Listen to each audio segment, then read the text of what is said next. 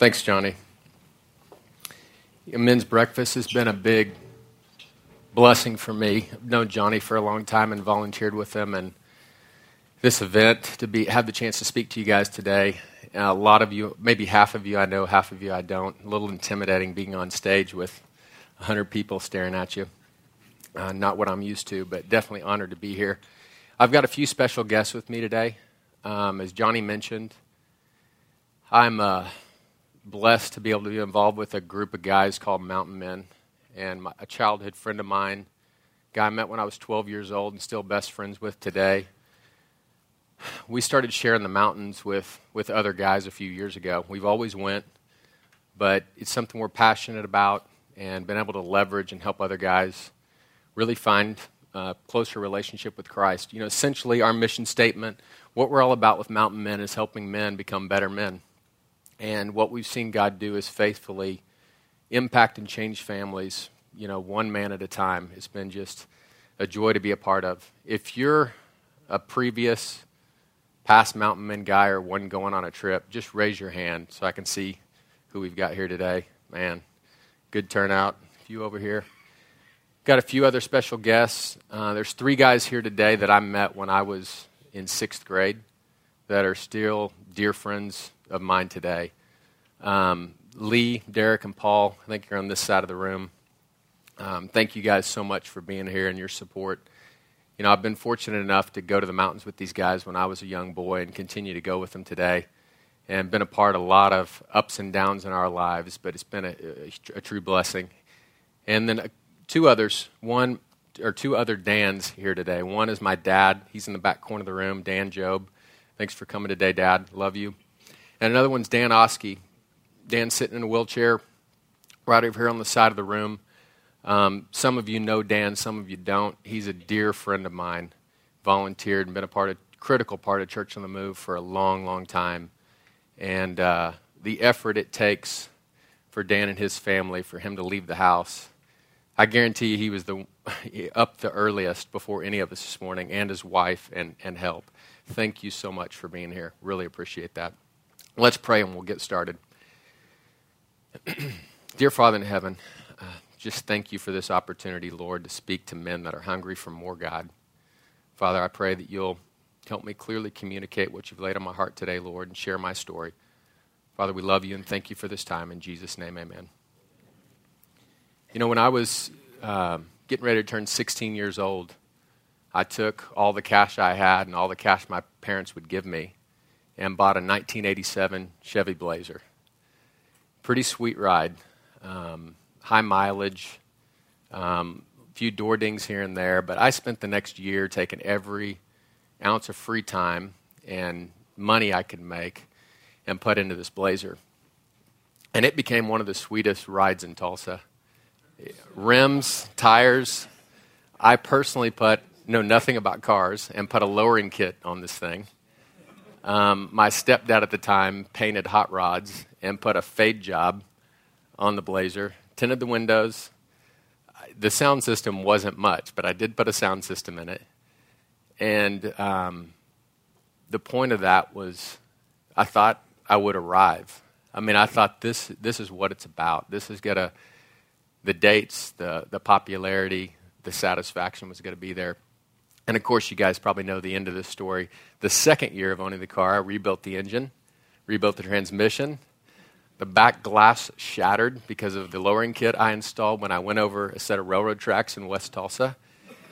Back glasses on Blazers are not very cheap.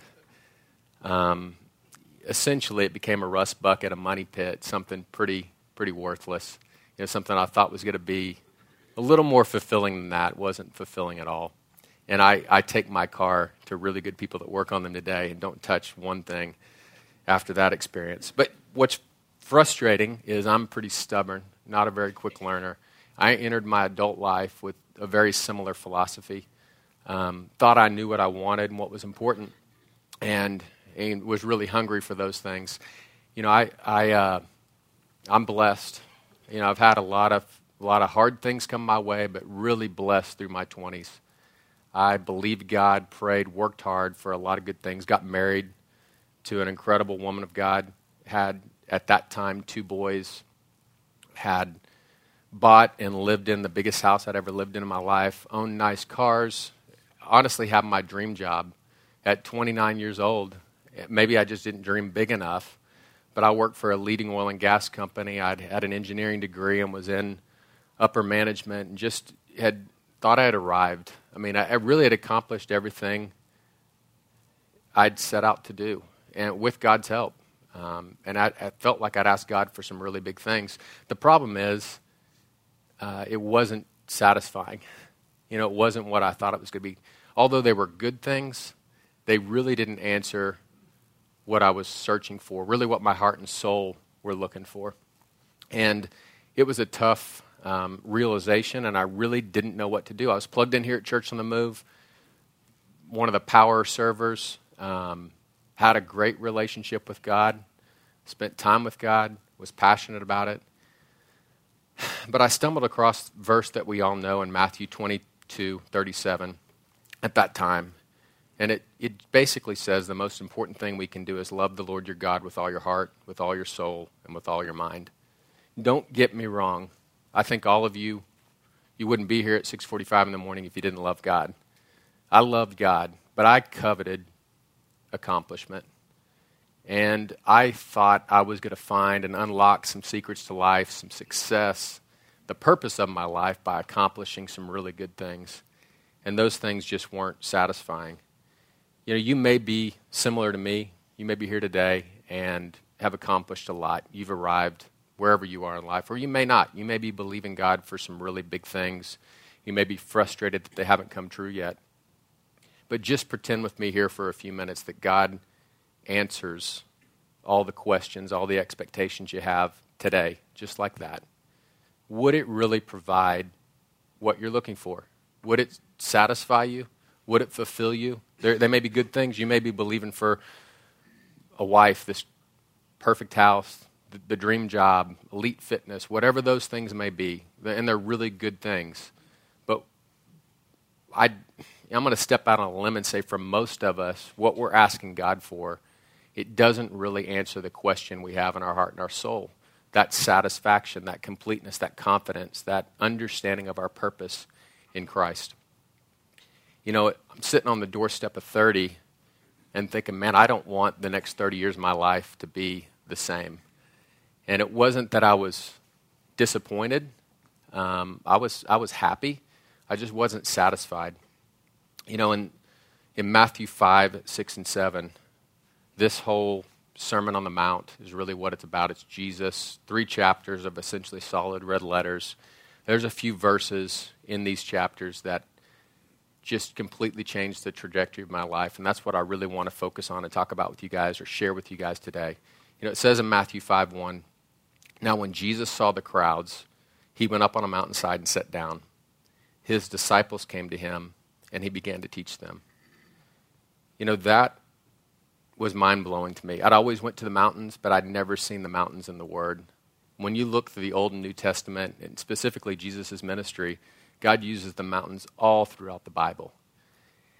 This really put an emphasis on, I mean, I really think the beginning, I think Lee would agree, really the beginning of us turning a boyhood trip to the mountains into, you know, what today is, I hate to call it this, people call it a ministry. I mean, it's really just what we do, and we get to share it with other people.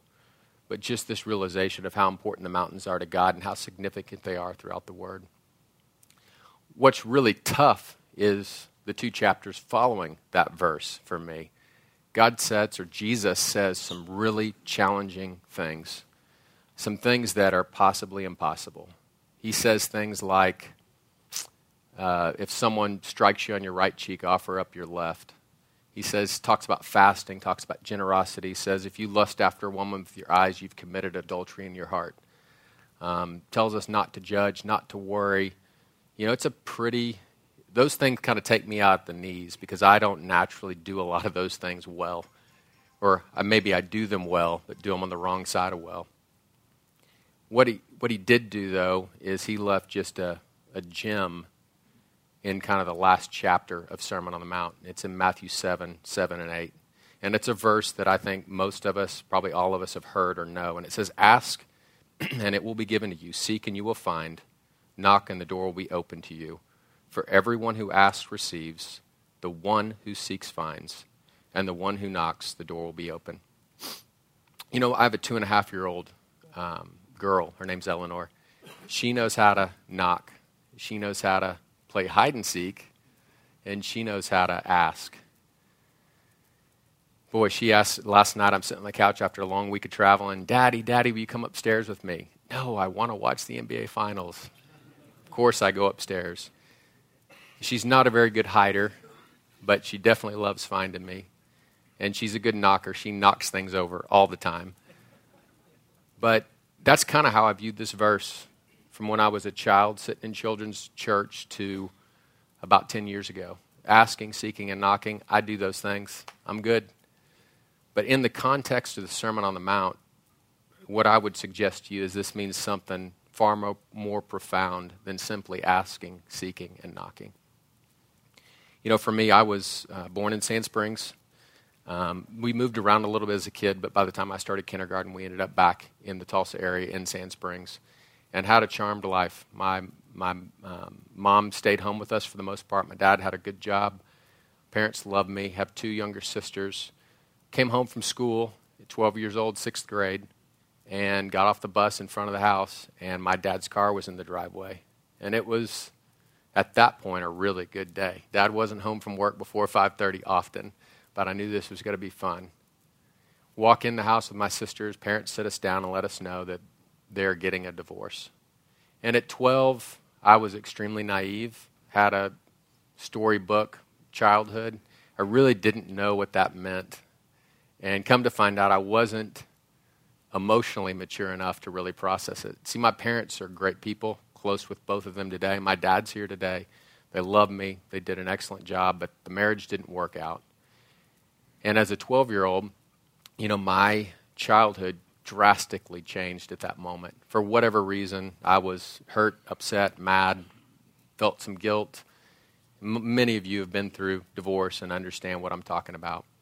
But I think the biggest change for me was I immediately felt no one put this pressure on me, but this responsibility to take care of my sisters. And I really... a lot of the things that I had enjoyed about being a kid, no worry, no stress, that kind of flipped on me, and I really wasn't prepared for it. And it was really something, attack from the devil, something I put on myself, but life changed that day, and in a pretty significant way. You know, fortunately for me, as God always does, he had a plan. A couple weeks later, we really weren't that welcome back at the church we had been attending because of these set of circumstances, and we tried a new church. Showed up at Osage Hills Christian Church in West Tulsa and walked into the 5th and 6th grade Sunday school class and met Lee Martin. And little did we know, we became best friends in about 2 weeks and still best of friends today. And not just Lee, but Paul, Derek, a number of other guys over the following years became good group of friends, and honestly, I've been fortunate enough to be in a small group since I was 12 years old with other men pursuing similar things to what I'm pursuing and helping me along the way. And if it wasn't for that, man, would I be in such a bind. But they helped me navigate some really tough things at a really tough time in my life, and we continue to do that for each other today, which is just mind-blowing, incredible. What that led to, though, was our youth group was able to go to the mountains in the early 1990s on a backpacking trip, and I'd never even been to Colorado before. And boy, did that rock my world. The mountains were intriguing, wanted to move there, just mind-blowing. And we really just never quit going. Through college, as we became adults, or tried to become adults, we just couldn't stay away from the mountains. It got to a point where we had to have a reason for going, really. You know, our wives started having babies, and it wasn't just convenient for anyone for us to get away for a week to the mountains, so we really had to find a reason why. And that's what I love about God is he can leverage some of the things you're most passionate about to do incredible things in your life. You know, what God started showing us with the parallels between summiting mountains and walking with Christ are just endless. And I'm going to share a few of those stories with you today. But the most important thing that happened was really God allowing me to start seeing this verse in Matthew 7:7 and 8 a little differently, to deliberately and persistently ask and seek and knock. And I know those things sound simple, and I want to dive into them for just a brief moment. You know, it says everyone who asks receives. In this audience, you know, Johnny, I think, said there's 130 RSVPs this morning. I believe there's 130 guys in here that are asking God questions. You wouldn't be here today if you weren't looking for answers. And man, you're on the right track. The challenge is, for all of us, me included, is are we asking God the right questions? We went to climb a mountain last year and took a team, most of the team fairly newbies, climbed close to a 14,500 foot peak. The tallest mountains in the lower 48 are between 14,000 and 14,500 feet. There's a number of them in the Colorado Rockies. Rainier is a glacier in the northwest that's above 14,000. But I mean, when you talk about getting within 100 feet of the highest point in the lower 48 states, It's a game changer. As we were hiking to our base camp, one of the first timers looked at the summit and the backdrop that looked impressive, pointed to it and asked, "What's the name of that? Is that Crestone? You know, how high is that?" And you know, Lee and I kind of looked at each other and, boy, we really don't know. I don't know that even has a name. You know, the challenge was that summit was several hundred feet, if not close to 1,000 feet, below what we were going to climb. It's just from that vantage point, it looked majestic. It looked impressive. You know, I'd even venture to say that I don't know anyone, know a lot of outdoorsmen, especially in Colorado. You look on a map, it doesn't have a name. I don't know that it's even ever been climbed. The critical thing about this is it was a good question. It was a legitimate question. It looked impressive, but it really wasn't even on the radar screen of why we were there, outside of being something just in the peripheral. You know, I think that's what's critical about asking God. Asking God the right questions is what I wasn't doing in my 20s and started doing on the doorstep of 30. You know, asking God questions about being a better father. How do I become the husband you want me to be? What am I supposed to do with the next 30 years of my life? God, what did you design me for? I thought Whit said this perfectly in his opening to the series Waits a couple weeks ago, when he said he bought a sports car, took it home, wanted to use it as a family car. You know, a sports car can't be a minivan. This goes back to this idea that our Creator, your Creator, destines or creates your purpose. You know, I worked really hard in my 20s thinking I was on the right track of finding my purpose. It's just not something you stumble across or you find with hard work. You got to ask. You got to seek, you got to knock. Asking God questions that are bigger than things we can do, that are bigger than ourselves. It does a couple things. It did a couple things for me. It will do something for you. It sets aside my pride and ego, because I'm asking God things that I can't do on my own. What it also does is it humbles you in front of our Lord and our Father. I think the last thing it did for me, and it will do for you, is it's a little scary. There's some risk involved, much like climbing a 14er.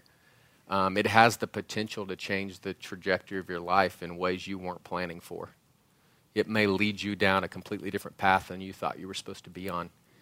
And when you enter that risk and that humble approach into the equation, it really gives God something, I believe, something to work with. You know, it wasn't until Labor Day 2009 that I really started seeking God. You know, I'd always had my quiet time. Even in the doorstep of my 30s, I, you know, was spending more time in the Word and praying more than I ever had, but really felt like I was in a little bit of a desert. Lee called that Labor Day, evening of that Labor Day, in tears. He was the pastor of a church in Omaha, Nebraska, had just had a skyrocketed career, much like me. His dad pastored our church growing up. Lee got the call to ministry when we were just boys. Derek and Lee and Paul and I were at a Christian conference and saw him respond to that call in his life, and it was undeniable. The challenge is 2007 and 8 were probably the years we were most distant from each other and having the most success in our lives. And Lee had made a series of choices, like we've all been guilty of, that led him down a path of ultimate destruction. He was losing everything. He was in tears. I honestly didn't understand everything he said on the call. All I knew is I needed to get my butt in the car and head to Omaha. And when I got there, it was like a tornado had hit. He wasn't the same person I knew. He was in a different place. The next Sunday, his dad and I sat on the front row of the church and saw him across their multiple services get up in front of the church, confess what he had done, and resign from his position. Got to see his wife and two boys. Shannon was done, ready to give up. Unfortunately, most, not all, but most of his friends, mentors, he was written off, kind of committed the cardinal sin, the one thing you shouldn't do as a minister. And over the next few weeks, packed up his stuff, came back to Tulsa, where he's from, with his tail between his legs, and really starting over. There wasn't even a foundation to some extent to work with. I mean, it was just just rubbish. You know, that really started the process of Lee and I meeting for breakfast, coffee, lunch. Sometimes it was just after work in the cab of my truck for 15 minutes so that he could have enough boldness to walk home and open the door and look Shannon in the eye. I mean, it was brutal. But what it required us to do, being back against the wall, was to seek God corporately. You see, when we seek God corporately as men, what it ends up with is an individual encounter with God. You know, about a year after that Labor Day, we went to the mountains for the first time with someone that wasn't part of our childhood clique. Lee, Corey Lack, and I went to climb a very challenging 14er called Kit Carson. And we drove out there, camped, got to our base camp, got up at 4 in the morning for a 10 or 12-hour round-trip summit. And we made it. We made it to the top of Kit Carson, one of probably the toughest 14 I've ever climbed. And it was incredible, emotional. I didn't think Corey was going to get out of the tent the morning of summit day. He was so exhausted. And he somehow, that stubborn son of a gun, clawed his way up to the top of that mountain.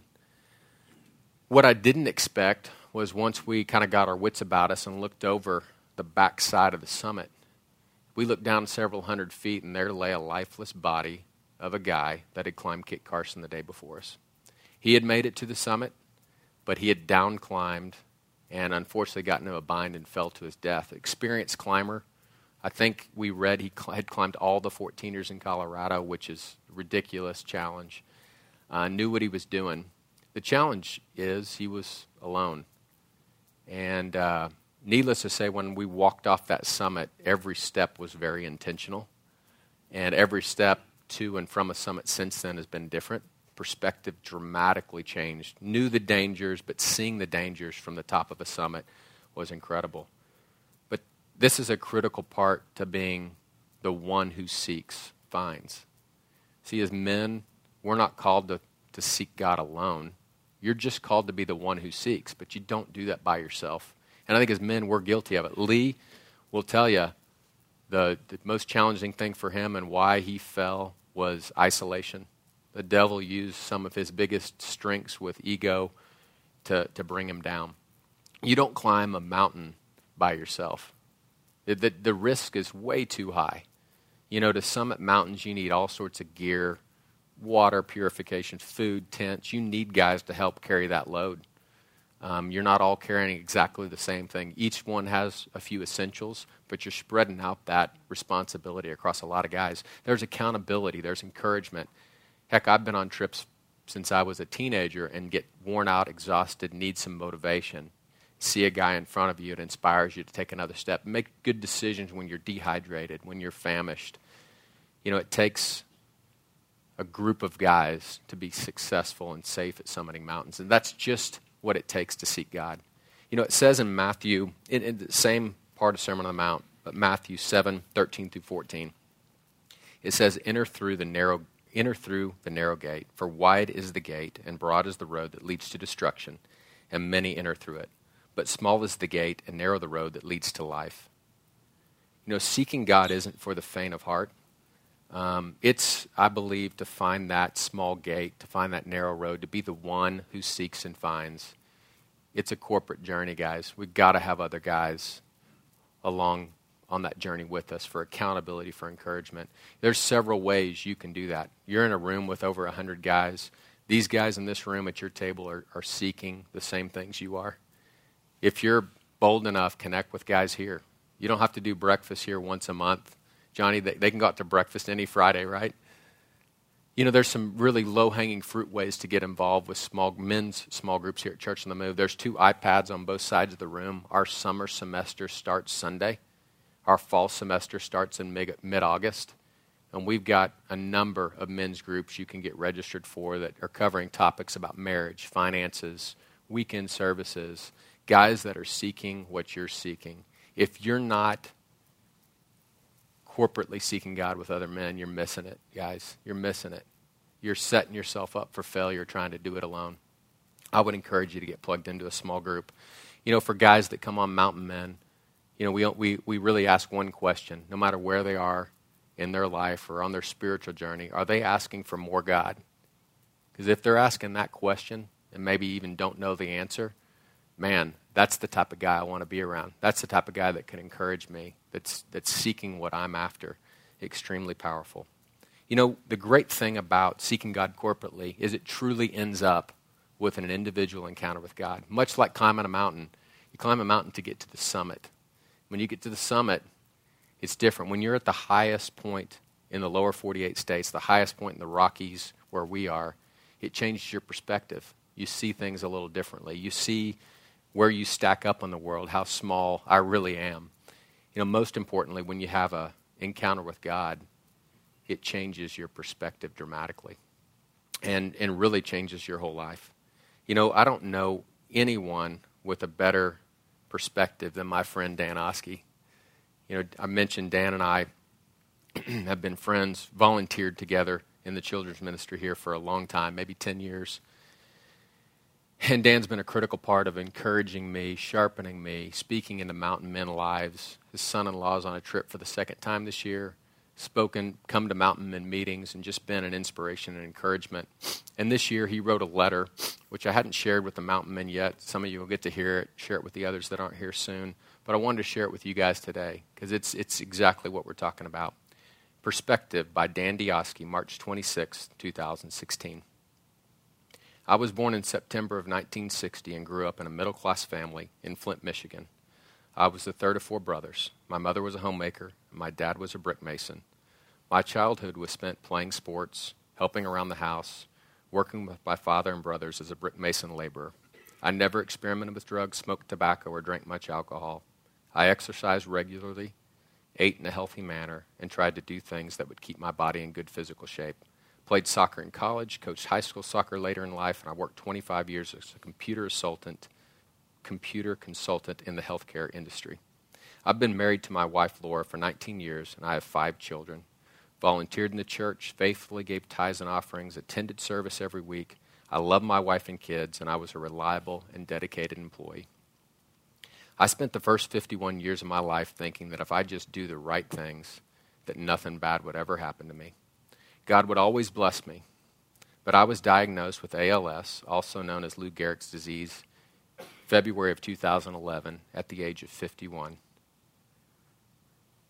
Today when you see me, I'm always in an electric wheelchair. I need this machine to go everywhere.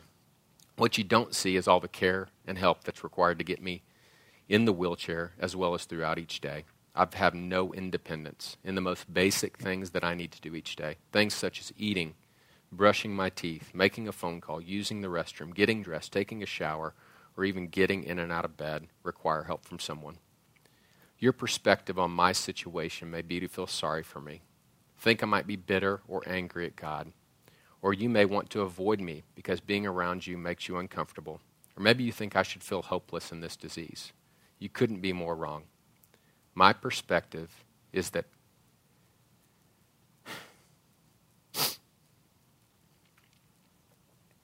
ALS really does suck. However, and it does, my perspective is that God is able to work through it and in it for my good, and He has. I won't lie, some days are harder than others, but my hope is in Christ. He has met all my needs during this time in my life, and I know I will live eternally in his presence, healed and whole. During this time in my life, I've learned what true faith is and how to completely trust God.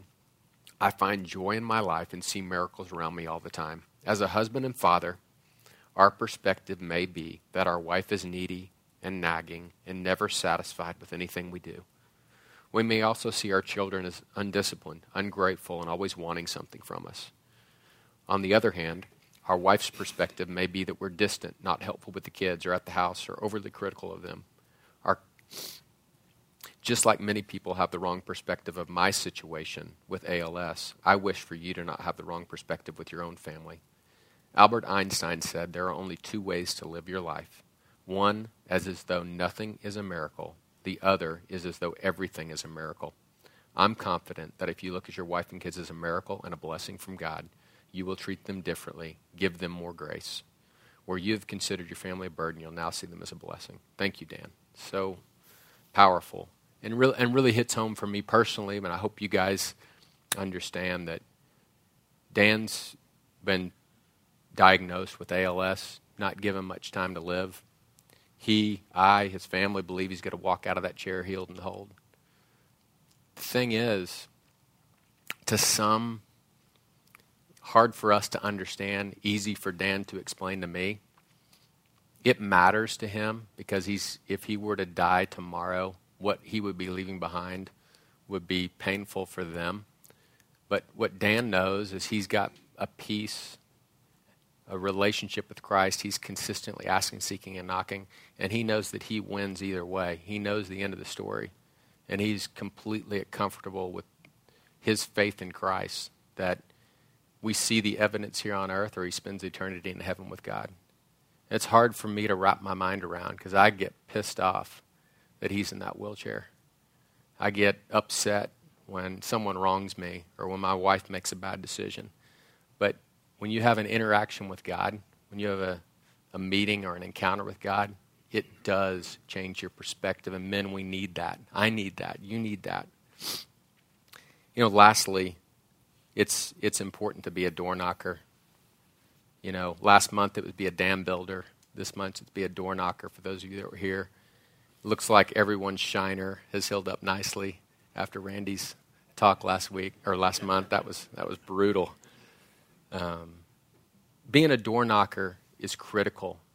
Having an encounter with God's one thing, and a lot of guys stop there. I nearly stopped there. Being a door knocker leads to exactly what Whit's talking about in this weight series. To walk through a door that God opens, you got to leave some things behind. For me, it required leaving some sin in my life that there was no room for on the other side of that door. It required me to leave some good things behind, some things I really enjoyed for some great things. You see, being a door knocker after you've had an encounter with Christ, it's something you do boldly. You do it with some confidence. You do it with the men you're pursuing God with. And what you expect is God to open doors. But it's not just opening any doors. It's opening doors to clarity around what your purpose is in this season of your life. It's opening doors to fulfillment, understanding, peace, understanding what your identity is in Christ. You know what God's done for me over the last decade? Better than anything I could have asked for specifically. When I started asking those open-ended questions, seeking God corporately, individually, meeting with him, having an encounter with him, God opened the doors to guys like Mark Delaney, Curtis Wilson, Pastor George's teaching, Dan Oski, men that are farther down the path in life than I am, that were compliments to my dad, and honestly filled in the gaps for me of what I didn't have in a dad, just because my dad wasn't there. We saw him every other weekend. But he also brought men, you know, several pastors at this church, just huge impacts in my life. Mountain Men guys sitting all over this room. And my childhood friends, you know, to know what we've been through, a whole nother Friday morning talk, but the dynamics the four of us have been through and to still be dear friends today, just mind-blowing. You know, God wants to open doors. He does the hard stuff. We do the easy stuff, right? We do the natural stuff. But be a door knocker. When you have an intimate encounter with God, you can't help but boldly go knock on doors. You know, I know this is a little long-winded, but I am going to wrap up. You know, I could be easily sitting here in front of you today telling you a pretty sad story about how my parents got a divorce, didn't have my dad around much, made a lot of good decisions, had a lot of success, but kind of fell on my face, and pretty empty life. You know, been through bankruptcy at a business. My wife delivered one of our children that never took a natural breath outside of the womb and buried that child a week later. I've been through some tough things, maybe not as tough as some of you guys have, but it'd be really easy for me to stand here today or be in a place today where I've done a lot but don't have a lot to show for it. And unsatisfied, maybe bitter, heartbroken, wish I had what some of you guys had. But thank goodness I started asking God some bigger questions. And I didn't seek, knock's not a process. You know, when you look at it in context of the Sermon on the Mount, this isn't a formula to get what you want. The reason Jesus says it, when, why, and how he says it, is to get what you need. He sets up Matthew 5 and 6 with some very tough asks, things that I would dare say we can't do on our own without Christ. Asking, seeking, knocking, it leads to intimacy with Christ. That's what you need. That's what you need to tackle life. The tense of the words in how they were written are to be a continual thing. I believe they are one and the same, but they're progressive. They're dependent on each other. And I think the most convicting thing in the Sermon on the Mount, and I'm closing with this, is in Matthew 7:21. This is the very end. It says, "Not everyone who says to me, 'Lord, Lord,' will enter the kingdom of heaven, but only the one who does the will of my Father who is in heaven. Many of you will say to me on that day, 'Lord, Lord, did we not prophesy in your name, and in your name drive out demons, and in your name perform many miracles?' Then I will tell them plainly, 'I never knew you. Away from me, you evildoers.'" My question for us today is, do you know Jesus intimately? If you don't, all the other stuff, it's somewhat pointless. The good things I believe for have given me some superpowers to do the things I love for him. By intimately knowing Christ, God's been able to leverage all those good things to great things. But what I would challenge us with today is climbing mountains, what I call the summit life, is a lot like walking with God. It's dangerous, it's risky, it's not meant to be done alone, but it's the only life worth living. Thanks for having me today.